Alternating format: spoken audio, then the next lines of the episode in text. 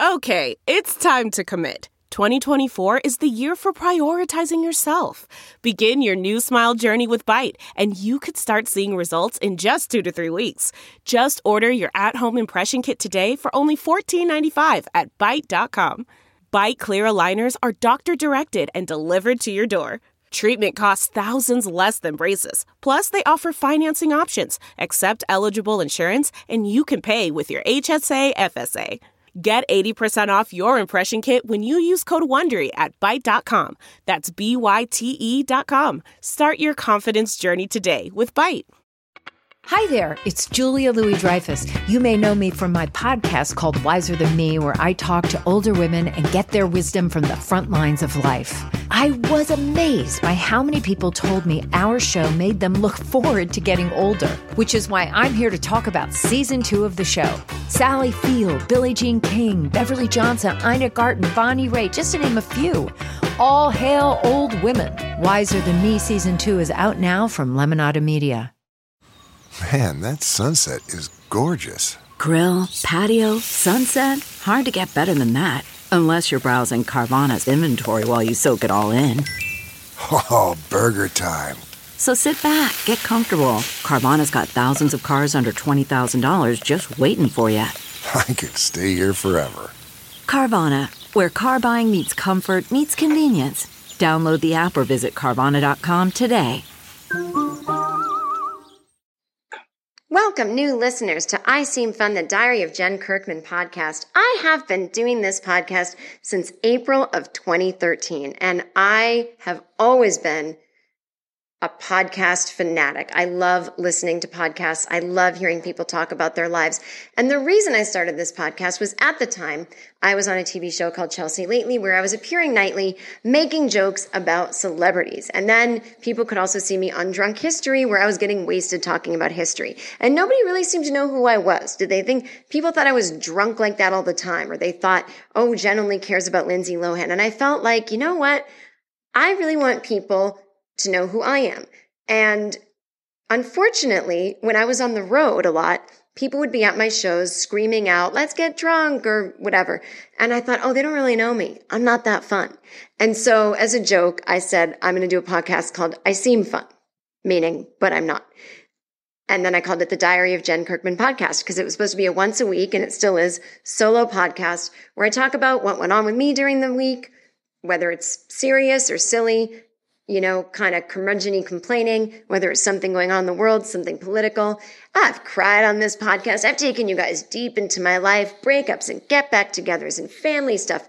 It's just like your friend talking to you who's rude and doesn't let you get a word in edgewise. And it's off the top of my head every week. I prepare briefly the topics I want to talk about, but that's it. It's just a fun free-for-all where you can just see the real me. And, uh... I hope you enjoy it. You can subscribe on iTunes. You can listen on Google Play. You can listen on Stitcher. You can listen on SoundCloud. And uh, I'll give you a review from the Onion A V Club. What makes I Seem Fun? The Diary of Jen Co- Kirkman. See, I can't even advertise my own fucking show. What makes I Seem Fun? The Diary of Jen Kirkman podcast funny is Kirkman's inherent knack for cultivating conflict, even talking into a microphone in a room by herself. Whether she's dissecting a negative iTunes review from an angry Christian or seriously considering a class action lawsuit against Robin Thicke for being gross, Kirkman is eternally embattled, but she tempers her cynicism with sweetness, and more often than not, she's right. That is from the Onion A V Club. So if you're curious, well, I guess you can start with this episode and go through the backlog. If you want to stay, here comes the podcast. You're about to get on the ride. I seem fun. I seem fun. The Diary of Jen Kirkman podcast. I Seem Fun, the Diary of Jen Kirkman podcast, episode two forty-nine, two forty-nine. Hello. How was your weekend? Did anything fun? A long weekend, three days. Now, two is normally how long it is, but there was three this time. So, oh, I need a vacation from the vacation. Even though it's Tuesday, it feels like Monday. Ah. I fucking worked all weekend and had a stomach thing. I don't even know. It wasn't like, oh God, I mean, as if anyone's going to, okay, we'll get to it. I had a stomach thing. It started, you know, I, my, the last week of my job in New York was last week. I flew home the thirty-first to L A, and uh, I'll be in L A for a long time to come. And so I, I, uh, you know, just started to get a stomach ache. Now, I'm chronically dehydrated. There's a medication I take that dehydrates me. And also, like, if I don't start drinking water first thing in the morning, I'll wait till four to start. And then I'm, t- water to me, privilege, privilege, privilege. I check it every three thousand miles, but I still have it. I feel like a complete asshole. I know Flint, Michigan. I know, listen, I know people are dying for water. I find the amount we're supposed to drink to be oppressive. And yes, I put things in it. Lemon, fresh lemon. I put cucumber. I put high electrolyte powder. Like it's it's just a lot of, it doesn't matter. Nothing tastes, nothing interests me about water. I have, my palate is set for coffee and that's it. It's just how, and tea. It's just how it is. Just my little tiny, tiny cross to bear in life. But, uh, like if I was Jesus going through wherever he went with his cross, it would just be me with a giant water bottle. Like, I'll carry it myself to fulfill the words of the prophets. Um, yeah, I just find it a chore. It does. I don't even want to get into it. But so I noticed that, uh, you know, and I, I was doing some, like a lot of, I was falling in love again. Falling in love again. Is that a song? With hot yoga. I think because I don't know what it was. It just felt good to my body. I, I normally get very angry in yoga, but um, I really like this place, Core Power Yoga. It's a solid one-hour class. You go to Core Power Yoga Level two, and it's just a nice series of um, flow poses and whatever things, and it's in the heat, and there's something about the sweating. It just feels good. And uh, I sometimes I go through phases where I hate yoga, where I take chair pose, and it brings out this anger in me that I'm like, ah. Um, and I, I was just going, and also it was like easy to walk to from the apartment I was staying in in Brooklyn. So I think I might have just dehydrated myself, and it caught up to me. And you know, like we eat at work, like we get catered food from a restaurant, or there's, it just not that it, not that I even cook at home. B T dubs. I don't cook, but I make. I pick and I gather, and you know, I'm like a little bird in my kitchen with my little lettuces and vegetables, and I'll heat this up or I'll cool this down. I do my own little version, but it's, you know, it's like from the grocery store to, it's not like from a restaurant where it's, I just think I just got like my salt intake was just crazy, and I really feel like I threw myself into like a hormonal thing. So I couldn't tell which way was up. And when you're a lady and your stomach hurts, you don't know, is this my stomach, like my colon, or is this my uterus? And I don't get period cramps. I'm a lucky person, but I had something going on where it felt like somebody was inside just squeezing me, but it didn't feel like kidneys, but didn't feel like this. I don't know what it was. I just know it was uncomfortable, but I wasn't throwing up or nauseous, and I wasn't the other thing, and I wasn't, I don't know. I took a lot of peppermint pills and all kinds of stuff. And it, it took a few days, but I thought, you know, I just need to kind of flush my body out. And I went on the brat diet, you know, banana, rice, applesauce, applesauce toast. But, um, but of course, you know, like I would tell people, uh, oh, I'm just feeling, they go, oh, should I not eat in front of you? I'm like, no, I'm not nauseous. I just have a stomach ache. And if I eat, I will immediately feel like I've been filled with air. So I'm just, a, I, I need to give my stomach a rest. Like, oh, I hate that you can't even just, like, if someone tells you they don't feel well and gives a symptom, just shut up. Just shut up. You don't have to, like, assume what they need or give advice. It's just be quiet. Why can't everyone be, I want to play racquetball with y'all, not tennis. You know what I mean? Just shut up and let me serve the ball. Bounce it back to me. I don't need your spin on it. In certain situations. Now, most situations, I like to have a conversation. Anyway, I am just starting to get back on the mend, but I spent this weekend, I have a script due. I, I sold a script somewhere. Um, I don't know why it's, I, I actually don't care that it hasn't been announced, because it's only a world of pain for me when I sell a script, because the way it gets printed, the, the, I, the agents, they do this because they want it to, Jen Kirkman in development with the blah, blah, blah network for a show starring her about a girl who can't stop having a stomach ache. And everyone's like, congratulations on your show. I can't wait to see it. I'm like, it's a script deal, you fuck. There's nineteen more steps till it becomes a show.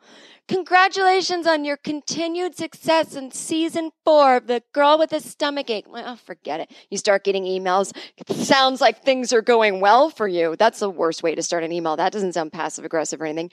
But I just thought I'd put my resume in. There's no show. I still get resumes for the Mighty Quinn. If you need a makeup artist, I'm like, it was never a show. It was always just a script. I don't know why the language can't just say, she has a script deal, meaning she will write a script and then we will decide if it becomes a pilot. And then if it becomes a pilot, then we will decide if it becomes a thing. Do not bother the person this article is about for a job. She does not have one. She barely just bought herself one. And now she's home alone writing a script and there is no staff for that.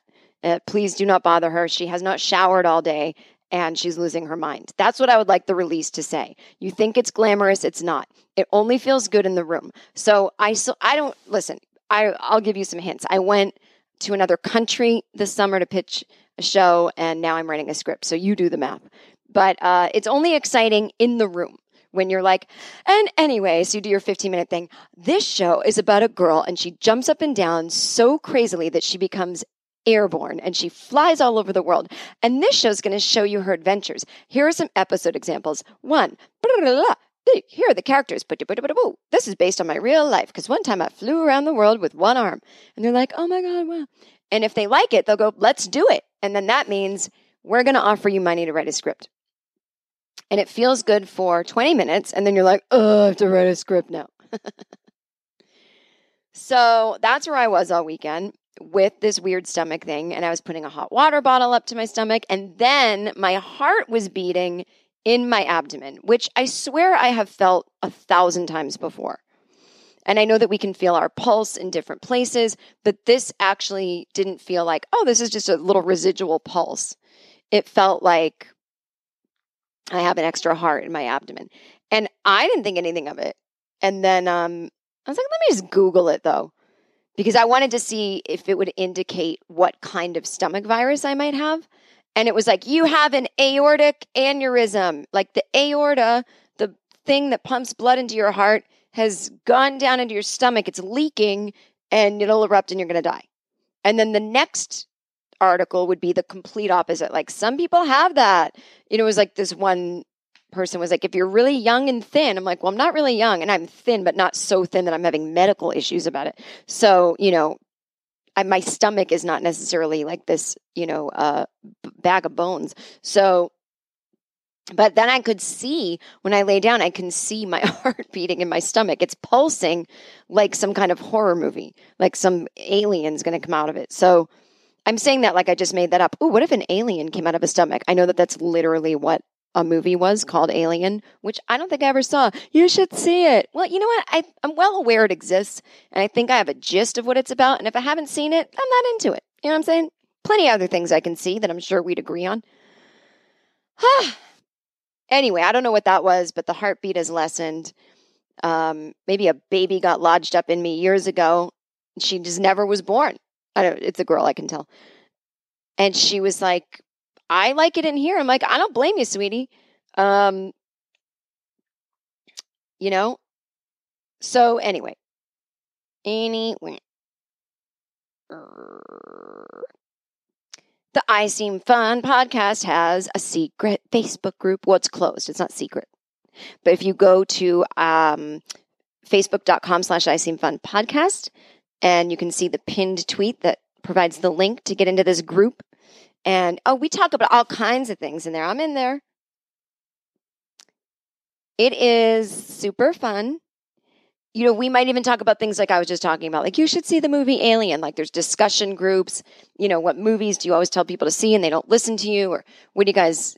There's a lot of confessions in there. I really love the group. Um, That being said, I haven't checked it in a couple days, but that's, again, because I've had an alien in my stomach and a script to write. So I finished a draft and I'm looking at it. While I'm writing it, I'm like, oh, I love this little moment between these two. And, oh, this character's coming to life. It's just coming out of me. I don't know where this is coming from, but I, Olivia's really becoming a well-rounded character. And then I read the whole draft and I'm like, wow, I wrote a draft. And then I'm like, this is terrible. This is awful. I can't send this to people. What if they read it and then they'll realize I'm terrible and this is awful and I suck at writing and this is so boring. My thing is like, there's all these rules, you know, there's all these rules when you're writing a script. It's like, what motivates her in this scene? Like I want, I took this scene out. I took this scene out in my script that I'm writing, but I wanted a scene where the character like just had a bad thing happen and she's depressed. And so she wants to buy a pack of cigarettes and it's been a long time and she's in London and she's buying the pack and the guy's like, you know, ten pounds. And she's like, whoa, I used to pay seventy-five cents, which she's like, sorry, I'm American and old. And he's like, we never sold them in cents. And she's like, no, forget it. Like, and there's a whole misunderstanding. And she's like, do you have matches? And he's like, what's that? And she's like, matches, you know, and I do my joke about matches that you may have heard me talk about on this podcast. And he's like, what? And, and, you know, it's just like a little scene, but it doesn't have any point. Like the cigarettes don't come back later for like an important thing, or it's not like she needed to be in the convenience store for another reason and we just segue real quick to the little cigarette moment. But it's like things like that that I'm like, but that's a funny scene. I don't care that it's not propelling the character onto this, you know? Um, and of course, there are moments in a script where you can totally have a rando, bedando minute like that. Like there's a scene where she's drinking at the bar with her friend from work. And she's like, you know, I really feel like I'm going to do this and do that. And, you know, I don't know, does that sound sexist? And the guy next to her, and this is from my act, he's got his head on the bar and he goes, sexist, my girlfriend died in the bath. I don't know if you guys know that story. I've told it on the podcast when it happened. And then I've recently done it as stand-up. But when I was in London once, my girlfriends and I were having some drinks and these guys were hitting on us. And we went to the bartender and we said, these guys are hitting on us. Can you get them to stop? We're just trying to go out together. And the bartender was like, I can't make anyone do anything. And I was like, oh, great. So just be sexist. And this guy had had his head on the bar the whole time. And he picked it up and he goes, sexist. You women think you got all the problems. Men have problems too. My girlfriend died in the bath. And then he put his head back down. And it was like the funniest and most bizarre thing that ever happened. And I've always wanted to put that in a script. So I put that little rando moment in. So it's like the characters at the bar talking to a work friend. We're seeing that their relationship is established. Earlier, she'd been like, you're just a work friend. I don't talk to you about anything. And then in this scene, it's like, okay, they're having a heart to heart. So that's a little interesting thing for their relationship. And then she's um, talk, you know, has to make a big decision. And so we need that scene while she talks through the decision. And then just a little comedic interlude, that little in the bath moment happens. And then we go back to the scene. So if it makes sense, you know, I will throw in a little rando moment like that. But for me, there's all these rules like, oh, well, if she's going to get back together with Johnny, like we have to have a mislead right before that. I'm like, why? Like, I just, there's all these things. And I'm like, maybe I want to write the world's most boring show where it's just realistic dialogue and emotional situations, which is what I want to do. And I know I'm good at it because I am a vat of emotion and I'm good at dialogue and I'm just so raw of a person that I know that I could write something really affecting, but maybe it's too hard to do in a sitcom script. I don't know, but I'm really hoping that, yeah, like I've just written so many things where it just turns into like hokey pokey dokey dokey, and which is fine, but I would just for once like to just try, like just somebody film this and let's just see if it works. Like I really, really feel that people can sit and listen to conversation. Again, we've proven it with podcasts. People sit and listen to interviews, you know, and um, yeah. So oh, maybe you find that she lets us into her life. She lets us into her art. So anyway, I don't know. I don't know what's going on. Is it a stomach ache? Is it perimenopause? Is it pericomo? Is it crooner pericomo in my stomach? I don't know who pericomo is. But it doesn't matter. Okay, send an email to i seem fun at gmail dot com. I'm going to be doing some more advice episodes with my friend Allison, and I figured we would get your holiday needs met. So I'm thinking like maybe we'll do a Thanksgiving special, a Christmas special, and a New Year's special. So if you want advice about how you're going to do the holidays different this time emotionally, you know, Thanksgiving dinner advice, conversations, or if you see old friends, or how to feel good if you're staying home alone on Thanksgiving, or Christmas, like how to deal with gifts if you can't afford them, or not spending time with family, or spending time with family, or what do you do in a relationship? Do you bring them home to meet the family, or fun crafts on a budget, or whatever you need advice on, or New Year's special. What are your goals for the new year that you gave up on already this year, and what do you need help with? So if you want to get advice, and we're going to tape these sooner rather than later, so hopefully you can send them within the next two or three weeks, but it's um, the Thanksgiving special, the Christmas special, and the New Year special, and send it to I Seem Fun, uh, what is it? I Seem Fun at gmail dot com, and uh, yeah, we'll go from there. So I think that the Christmas special and the Thanksgiving special will air a few weeks before the holidays so that you can actually take the advice we give. And then the New Year's special will probably air um, as an extra episode on New Year's Eve.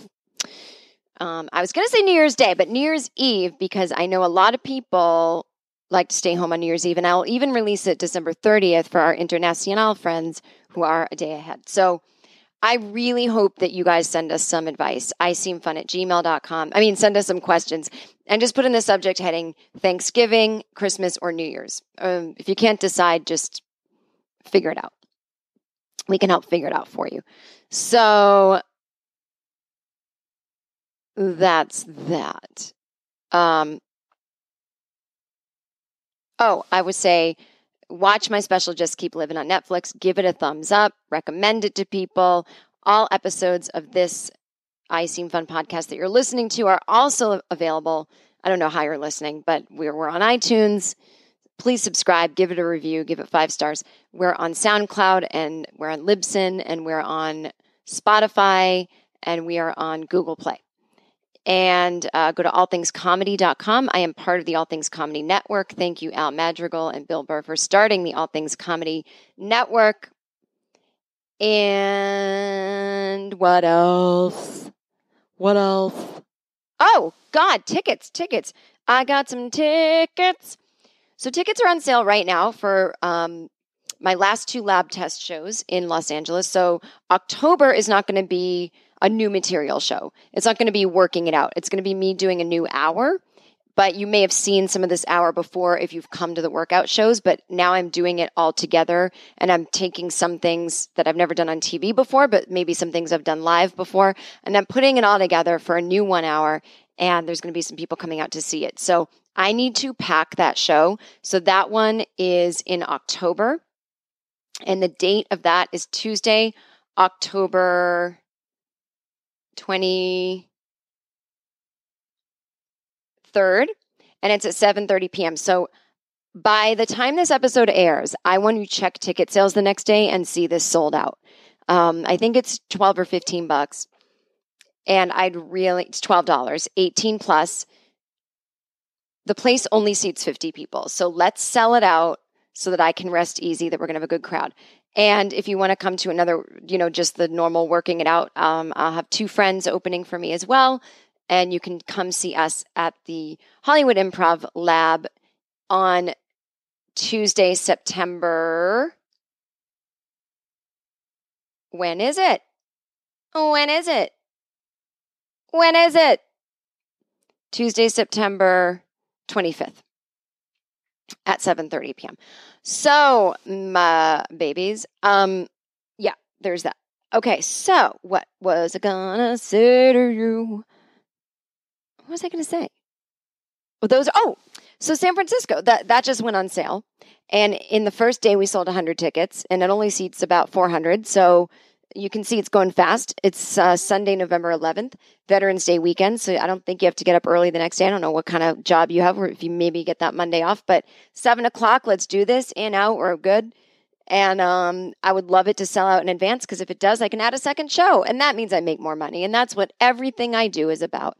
Making money to feed my family. And then uh, November tenth, the night before, I'm in Sacramento at Harlow's nightclub.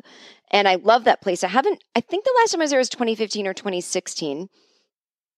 Um, I hope you all can come out. And if you're even in the area of Sacramento, that's probably the closest I'm ever going to be to that. Um, that those ticket sales are a little slumpy to dumpy, so I could really use the support, because I don't know if you're all going to show up that night. And so if there's any way you can buy tickets in advance, J K Livin would appreciate it. Go to jen kirkman dot com, click tour dates, and you will get all the info you need. You can also call all of these venues as well, I guess, if you need If you need a human connection. Um, and then Vermont Comedy Club. I'll be in Burlington, Vermont, October uh, eleventh through thirteenth. That's five shows. It's a small venue. It only seats one hundred sixty. So I would get your tickets soon. The Saturday night early show is always the one that sells out. It probably will sell out soon. So I would pack up all the other shows if you really want to know. Um, you know, if you're block, boxed out of that one, but, um, that's going to be great. And, you know, spend a weekend in Vermont, the foliage people, the foliage alone. And then when the sun sets, you come see J K. I think it's going to be fantastic. And I just love, I just fucking adore the people that run the Vermont Comedy Club. There's this wonderful couple. Um, they come from a comedy background. They love the art form. They're super feminist. See, we've got to get you guys supporting the right venues, because the right venues help churn out the right kind of culture. They help support comedians that, um, I don't mean need a voice, like, oh, these needy people don't have any fan base. That's not what I mean, but like, we want to amplify their voices. And the best way to do that is to support venues that Um, do not allow for harassment, that do not allow just any old creep to get up on stage and have a comeback. Mm-hmm.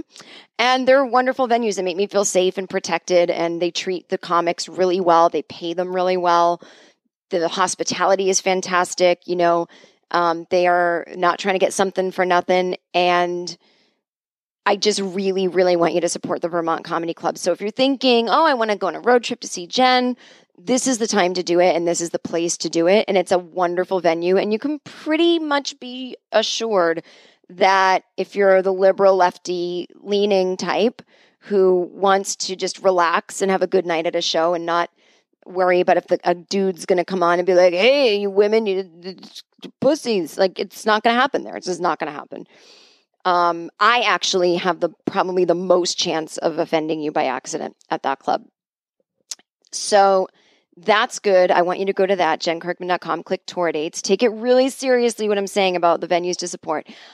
I will be part of the New York City Comedy Festival. I'm coming back to Brooklyn. I don't have ticket sales yet, but hold the date, November fifth. I'm at the Bell House. I don't know what the fuck I'm going to do. I think a combination of old stuff. I might just like improvise. Just keep it jazz, baby. Just what am I saying? Hey, but it's the night before midterm elections. So I think the energy will be insane. It could be the last night of our democracy. Who knows? And I'd love to spend it with you in New York. And what else do I have going on? Of course, the Jen Kirkman Dysfunctional Christmas Show. Oh my God. Plans are already in Z-Works. And that is Thursday, December sixth at the Hollywood Improv.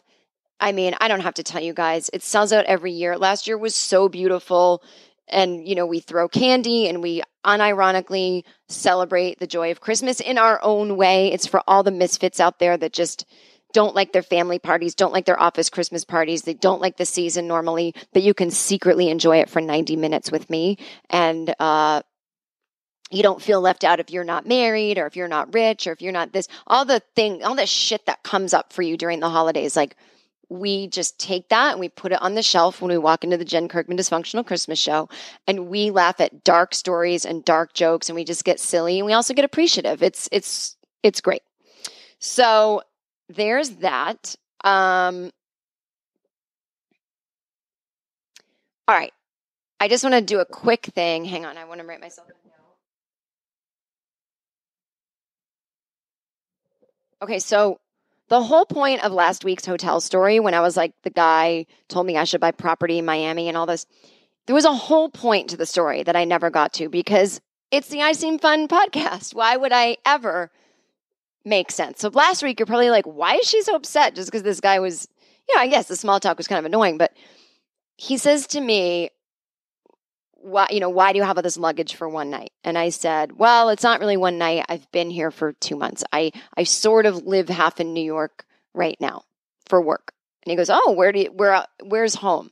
And I said, Los Angeles, which still seems so weird because I'm from Boston, but I've literally now lived in Los Angeles eighteen years almost. And I lived in Boston twenty-four. So I'm almost like more time here than Boston.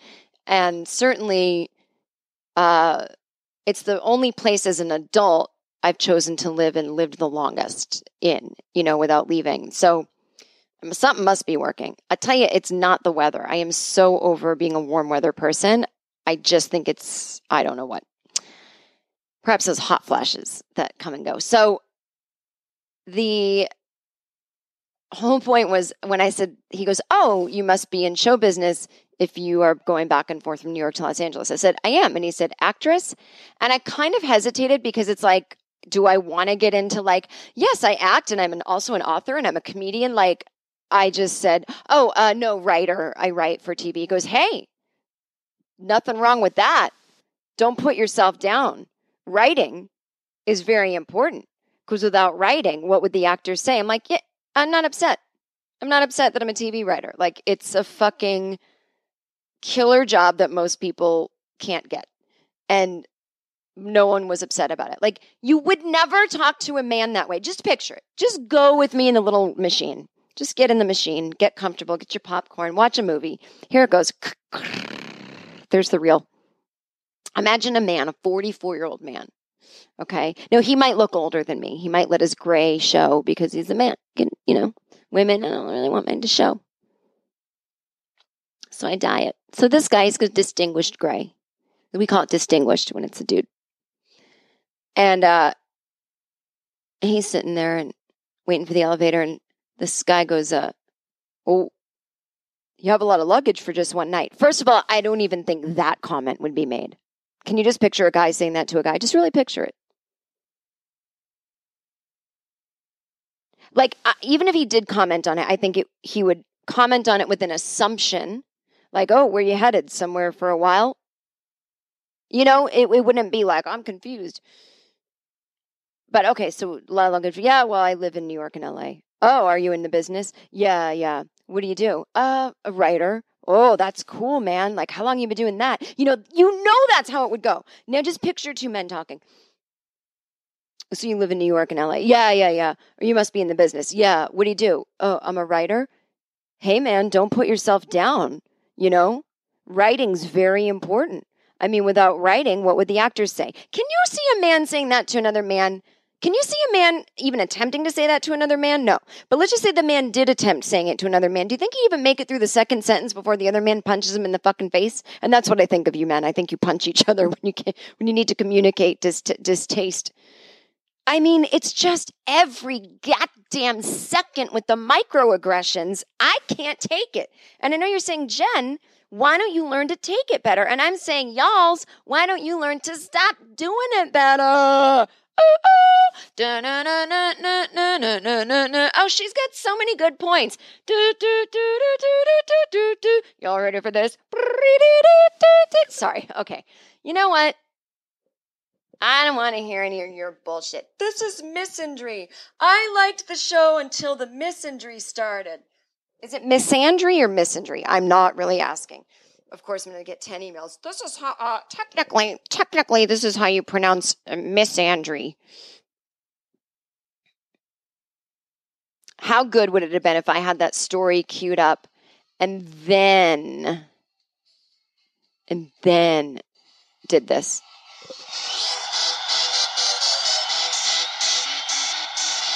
Yeah, so why don't you I'll stop being sexist better? What? Y'all ready for this?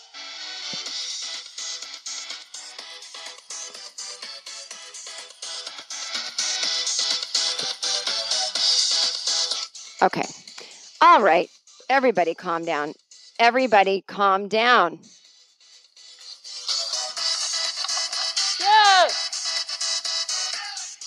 Why do I love this song so fucking much?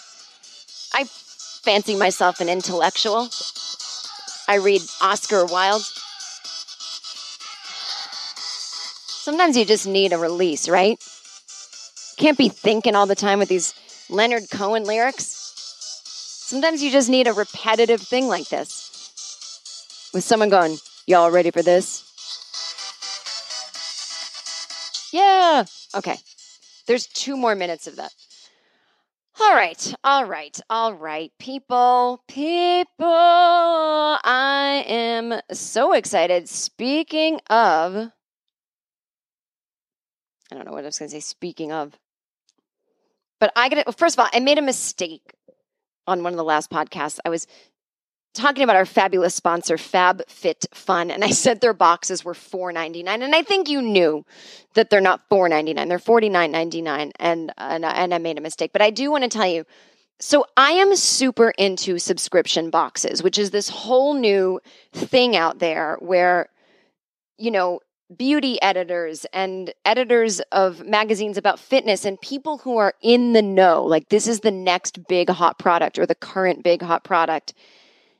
These people put boxes together, and there's all different kinds of, you know, you can get a subscription service for like something with clothing or whatever. But my favorite one is FabFitFun, and I can't believe they're a sponsor. It's like finding out that a band you like knows what you do for a living and likes it. Although they didn't say we like your podcast. They're just like, we're, we're going to advertise on it. So FabFitFun is a subscription box. You get it four times a year, quarterly, seasonally.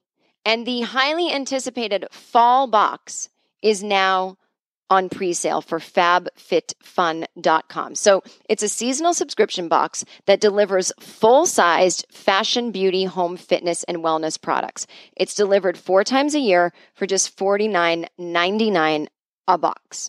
There are no sample sizes of anything. It's a fantastic value. Most of the individual value of each product is more than the entire cost of the box. And this is absolutely true.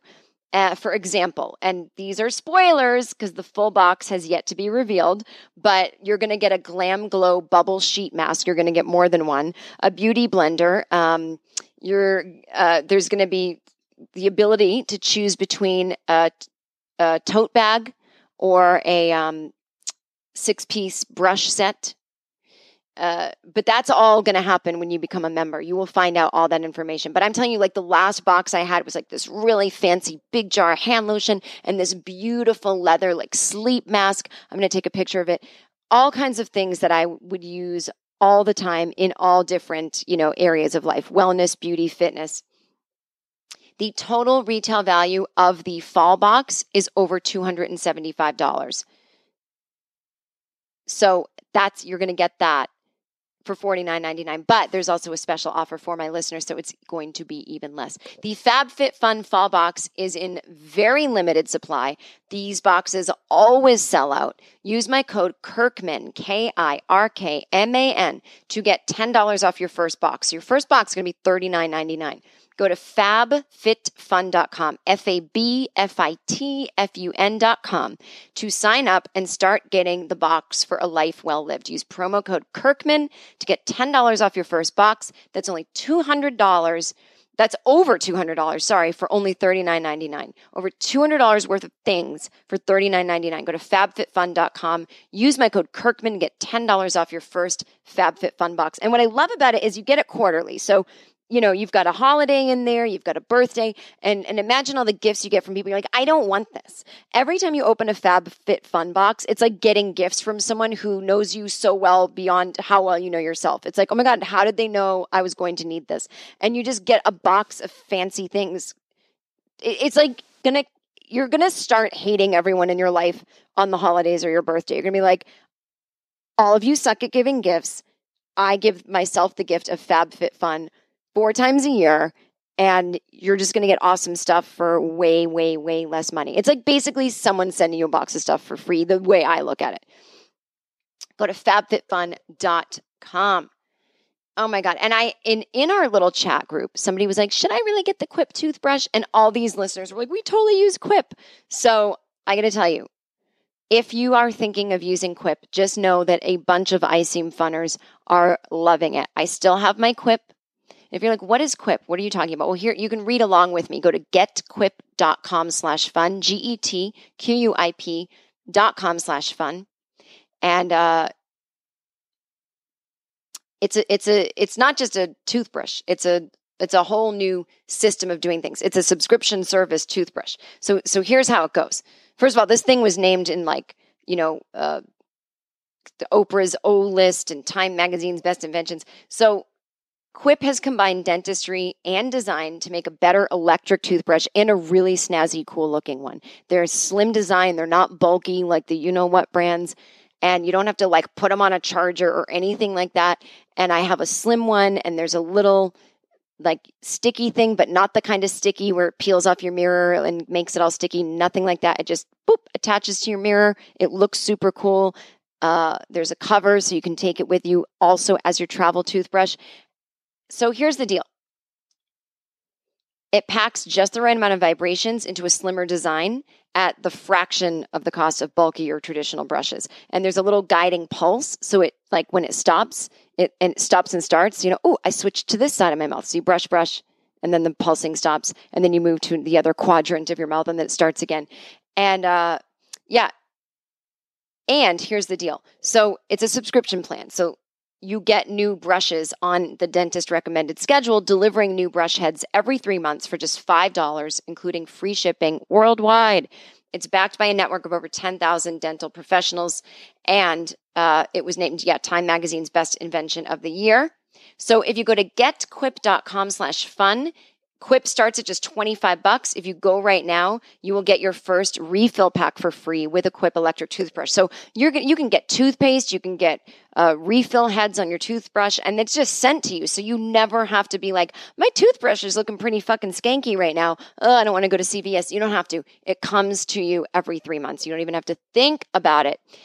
And uh, yep, so you don't have to worry about getting new brush heads or toothpaste. They're delivered right to your door on schedule.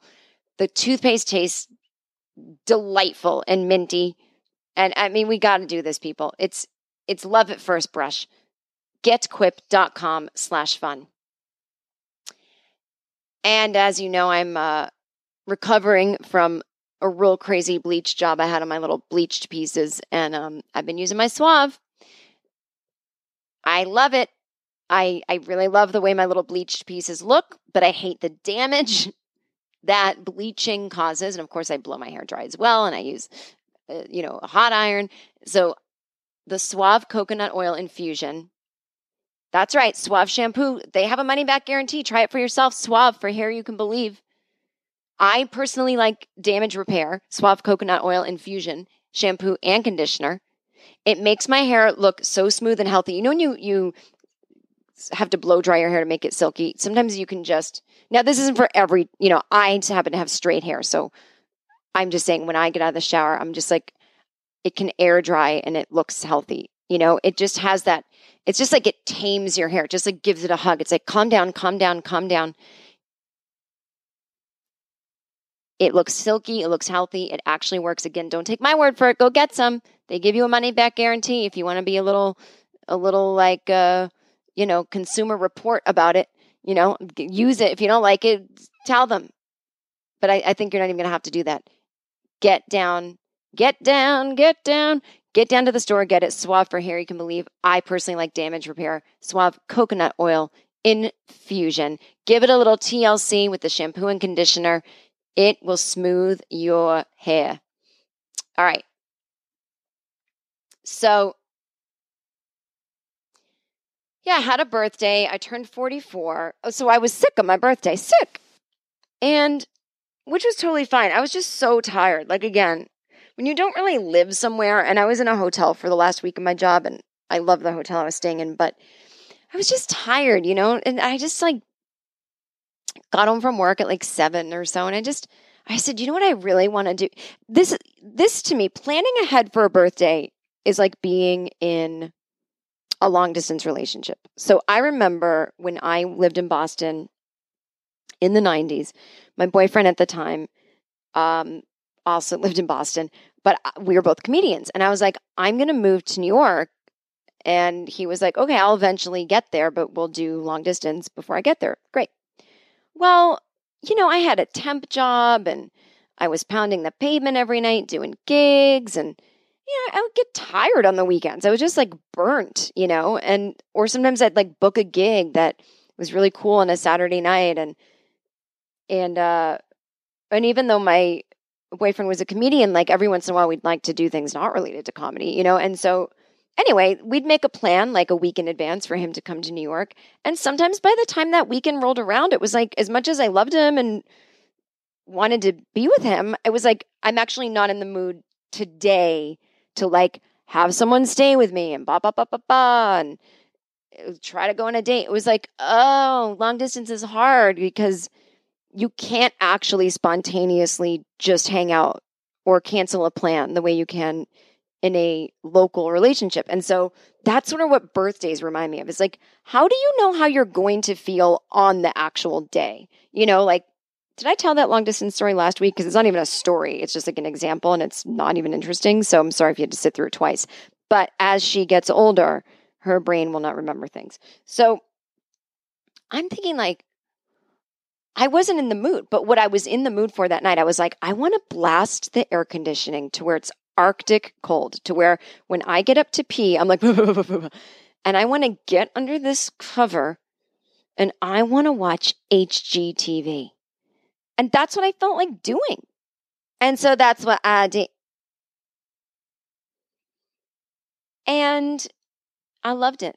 And I gotta tell you, I got super hooked on this show called like Texas Flip and Flop. Wait, what is the name of it? I almost can't believe Texas Flop H G T V. Texas Flipper Flop Fort Worth. No, it wasn't that. I was on the D I Y network. It was on the D I Y network. I don't know how I started watching it. Texas Flip. Texas Flip and Move. It's like these people go to an auction and they stand in front of a tiny house that you could like take away on a platform truck. And there's an auctioneer who's like, twenty, twenty-five, twenty-five, twenty-five, twenty-five, twenty-five, and they'll buy a house for like three hundred dollars, but they're not allowed to look inside. And then you get inside and you're like, oh my God.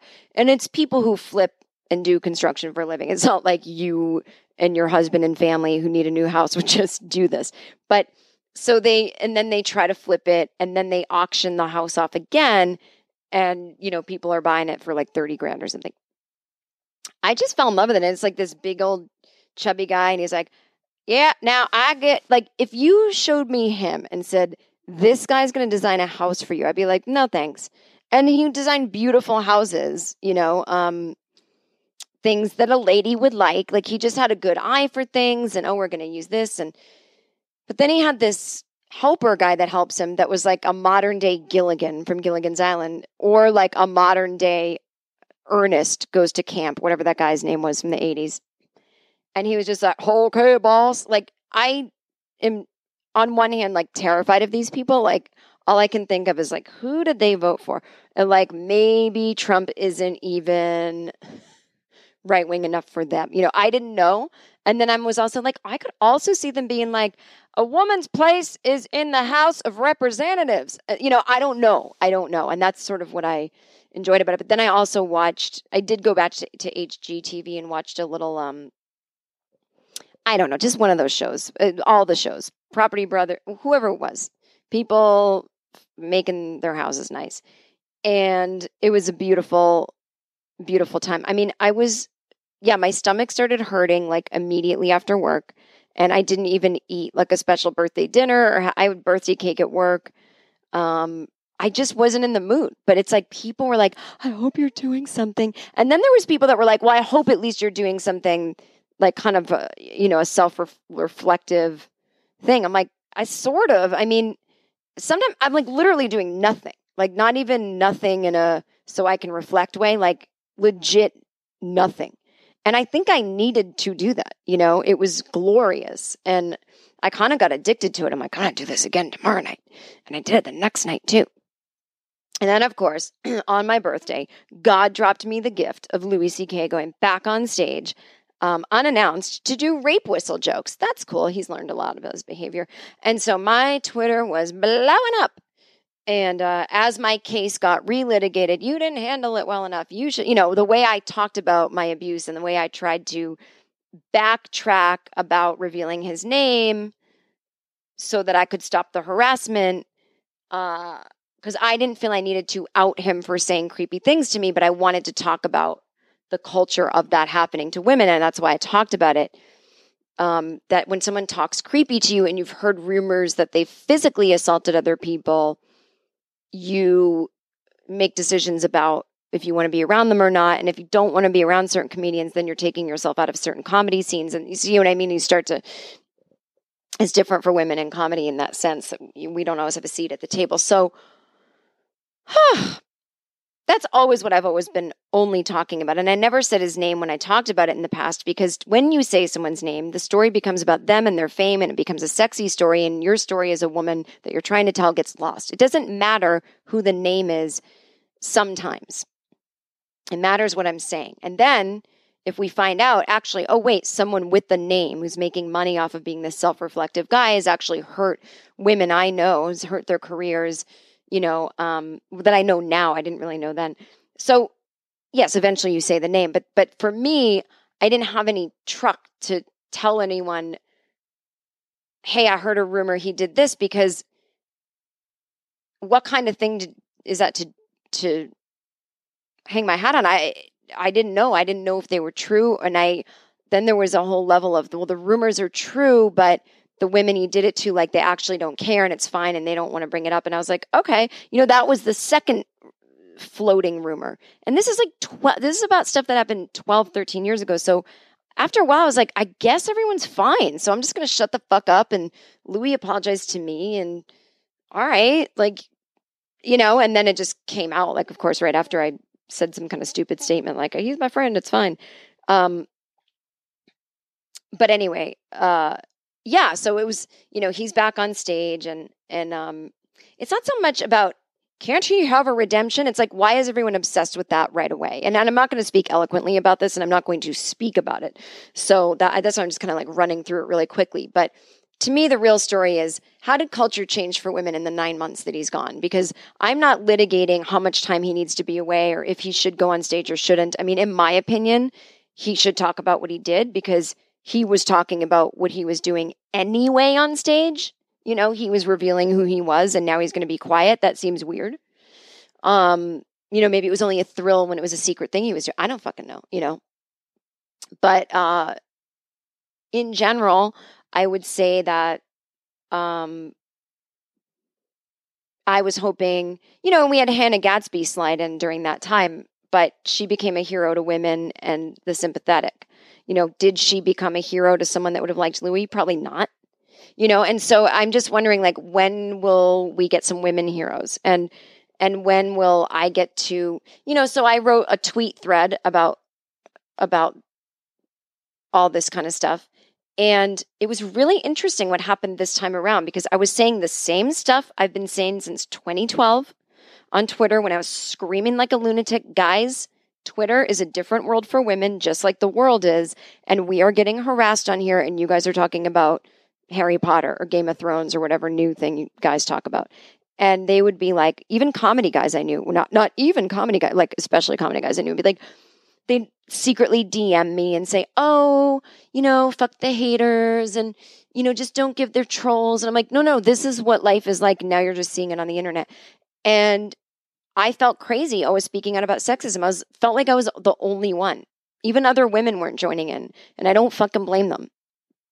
And this time I put out the thread and I just, you know, kind of fell asleep watching my H G T V. And then I woke up in the middle of the night and I checked my Twitter with a pain in my gut, like, here comes the harassment.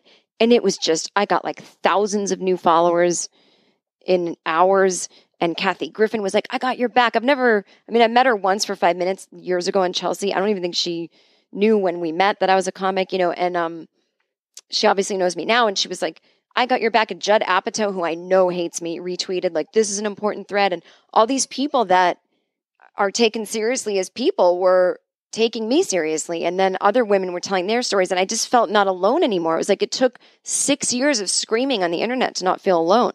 And it was great. But then, of course, the offers come in. Glamour magazine wants to talk to you. This wants to talk to you. And it's like, Glamour magazine should want to talk to me anyway. Like, I'm a fucking fashionable comedian and I have really funny stories that would appeal to their readers, you know? And they didn't. They only wanted me to talk more about the thread I already wrote. I'm like, but I already wrote it. So that's where you can see it.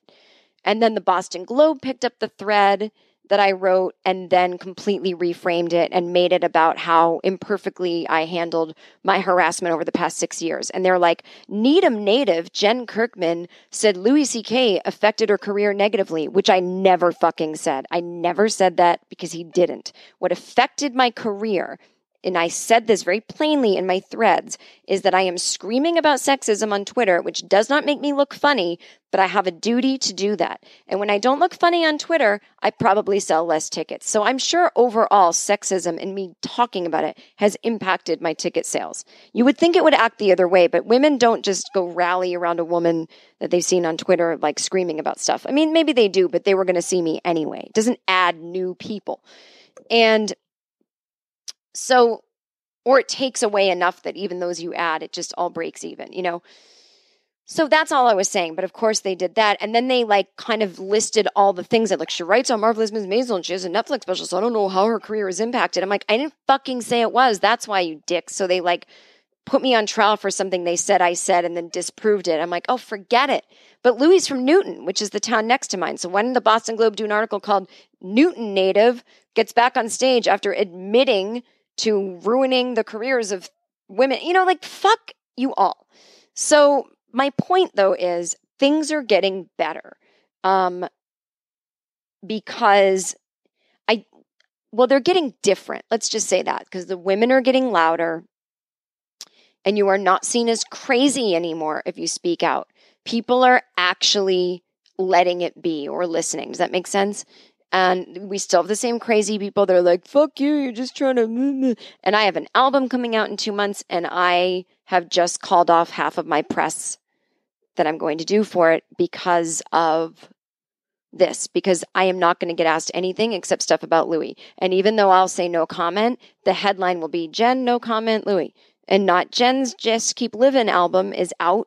It was a Netflix special. Now it's an album. There's a bonus commentary track. That's not going to be the headline. And so I call on all of you when my album to comes out to buy it and support it and get it to number one on iTunes without the press, because this is another reason it impacts my career. I will now not do press for it. I'll do some what we call friendly press with people that I know are not going to ask me that shit. But unfortunately, those people have like the smallest reach ever. So um, yeah, so that's how you can support women, is actually buying their fucking work and elevating us. You know, and it, and it's, it, it sort of ties in, but it doesn't with, um, I don't, what's his name? The guy from the Cosby Show that played Elvin, um, with like, he's working at Trader Joe's. And I thought it was interesting how many people rallied around him. I thought it was great. Um, and yeah, on, it's so funny. So it's like, you know, he was Elvin on the Cosby Show, one of the most unfortunate characters. I mean, I don't know if there could have been a less fun character than him, but I feel if I could stomach watching the Cosby Show now, I would go back, because I always thought the Elvin and Sandra episodes were like such a bummer. Oh God, these two drips. But I get now that like the comedic device was that they were supposed to be drips compared to their kind of more dynamic jazzy family, but maybe I'd see the humor in it now. Um, but then I was like, ugh. And so, you know, they're like Cousin Oliver on the Brady Bunch. Like, oh, God. But sometimes when you write a character that's supposed to be a drippy downer, like they end up just making you feel like you're encountering a drippy downer. So anyway, but so he's on there for five years. And I honestly, you could tell me he's a millionaire from the residuals or he got zero. Both would be uh, possible, probably closer to zero than a millionaire. And then it's like, yeah, he might not have worked again. You know, he might, I don't know. But it sounds like a lot of people online were saying, um, so basically, if you don't know the story, the actor that played Elvin from The Cosby Show is now, what, in his sixties, and he's was photographed working at a Trader Joe's, and it was on Fox News, and they were like, you know, dirty uniform, which somebody wrote on Twitter, well, that's what uniforms are for, to get dirty, so you don't dirty your clothes. So it's not, it's not a slight on him. You got your uniform dirty. It's like, that's why I'm wearing a uniform, because I'm going to get dirty, because I'm dealing with dirty vegetables. So he, uh, I guess all these people, when, when the picture was going around, they were shaming Fox News, like, you know, you can't have it both ways. You call everyone Hollywood elite, and then when someone in Hollywood is actually also working class, like, and it brought up a great thing that I think people need to know, is that most of show business, like any business, is full of working class people, you know, not even knowing what their salary is going to be in a given year. And even if you made a ton of money one year, like having to live as though you didn't, because you don't know when you're going to work again, or you may only make twenty grand one year or whatever. And I think people, be like, somebody thought I was rich once because of Drunk History. I was like, that pays five hundred dollars. Like, not joking. It's, it's considered like, um, you know, like when you go on Conan or a late night show, you get anywhere between like four to nine hundred for the appearance dollars. It's like considered a guest spot, you know? And that same with Drunk History. It was like cable guest, you know, the, the reason that the, the Colbert might pay more than Conan is because of it's on network. So, um, yeah, and my appearances on Chelsea were four hundred dollars each. The money I made was for the writing, you know. But um, uh, most people didn't even know I wrote on that show. So they're like, oh, you're set for life because you appeared on Chelsea. I'm like, no. It's four hundred dollars every two weeks. So, um, but with Drunk History, it was like, yeah, it was like five hundred bucks. You get like, you know, there's residuals that you get. Like I get a check for thirty-five dollars every once in a while, you know, um, yeah, I probably made more in residuals on Drunk History than I did the original thing. But again, it's like one thousand dollars a year, maybe, maybe, maybe six hundred dollars a year on residuals.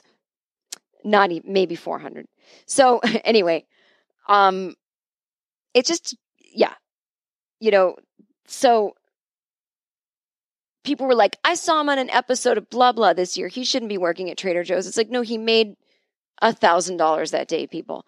And then We, can you live on one thousand dollars a year? You know, so I think a lot of people had this attitude of, well, he blew all his money. It's like, no, the money was not there to begin with. Well, how could it not have been? He's on T V. It's like, T V is not a get-rich-quick scheme. You know, there are seven billion channels. It's just a different world, you know, uh, now. And um, no pun intended to the spinoff, A Different World. But anyway, I thought it was an interesting discussion. But the part of the discussion I hated was everyone was like, this is an honest man working an honest job to put food on the table for his family. I'm like, all right, calm down. What if, first of all, do we know he has a family? I don't know. But let's say he didn't have a family. What if he was working to put food in his own mouth and only in his own mouth? Would he be less honorable? Like, I hate when people always have to add for their family. It's like, yes, some of us don't have our own families. And are, am I like a terrible, selfish person because I'm not putting some, I mean, I help out people as they need it who are in my life, but yeah, I don't have like a dependent. Um, but I, I just hate that thing of like, this is an honest job for a family man. It's like, it'd also be fine if it was just him. Just saying. Just saying. Anyway, oh, so I woke up at six a.m. on my birthday. At six fifteen a.m. And it was just like this bolt, like this jolt, you know, like it's someone had given me an electric shock. And I was like, ugh. And that's the time I was born, six fifteen a.m. So I'm wondering, it's happened to me before. I'm wondering if it's our, in our D N A that, um, like in our body, you know how they say like the trauma of like, like if you're in the Holocaust, like, you, I mean, not you, but if your grandparents were, you know, the trauma can be actually physically passed down in our D N A. Like, is the, the, not even the trauma of being born, but just the experience of being born, is that in our D N A and we still wake up at the same time? Because I was on East Coast time and I was born on the East Coast. So I'm just uh, putting it out there for our scientists. Am I, am I onto something here?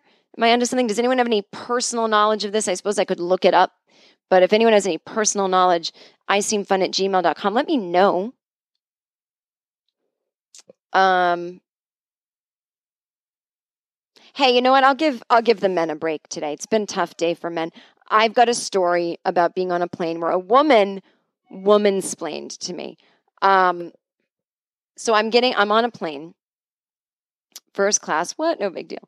Now that is a perk sometimes of of uh, being on a T V show. Sometimes you fly first class if the production pays for it. Again, I fly so much, I have my points. I just don't want anyone to think I'm blowing two grand in first class because I I'm not that stupid. But um, anyway, so I'm in the first in the class, and I get on the plane and I wear my circulation socks because I am terrified of blood clots. And also I just get kind of crampy legs if I don't. So woman on the plane next to me, you know, you get your little kit. And I was going to sleep. This was a red-eye flight. So I put on my socks, and she looks at me and she said, "Oh, you're smart to bring your own socks."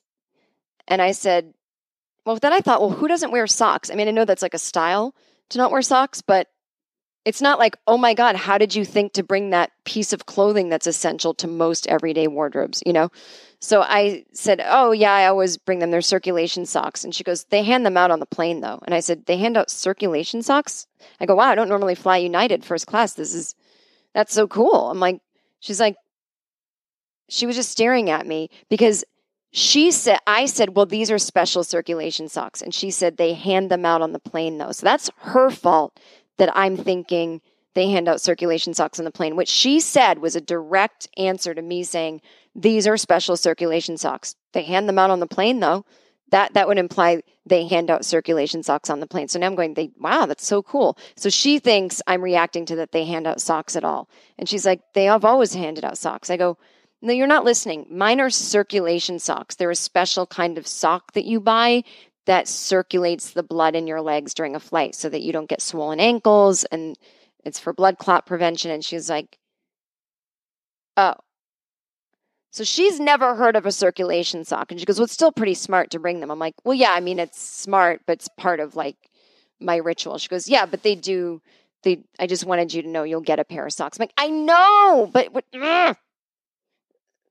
So men, you're not the only ones acting weird to women out there. Some women are doing it too. But I would say that is the first and only time that's happened. So don't pat yourselves too hard on they back, okay? Oh my God, I have so many listener emails. I didn't get to any of them. Um, I will read this woman.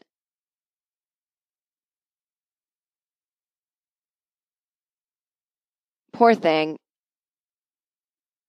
She said, no, I'm not going to get into it. I liked this article about um, napping. Is there, how long is a nap supposed to be? So here's your little life advice at the end of the episode. Um, this is on lifehacker dot com.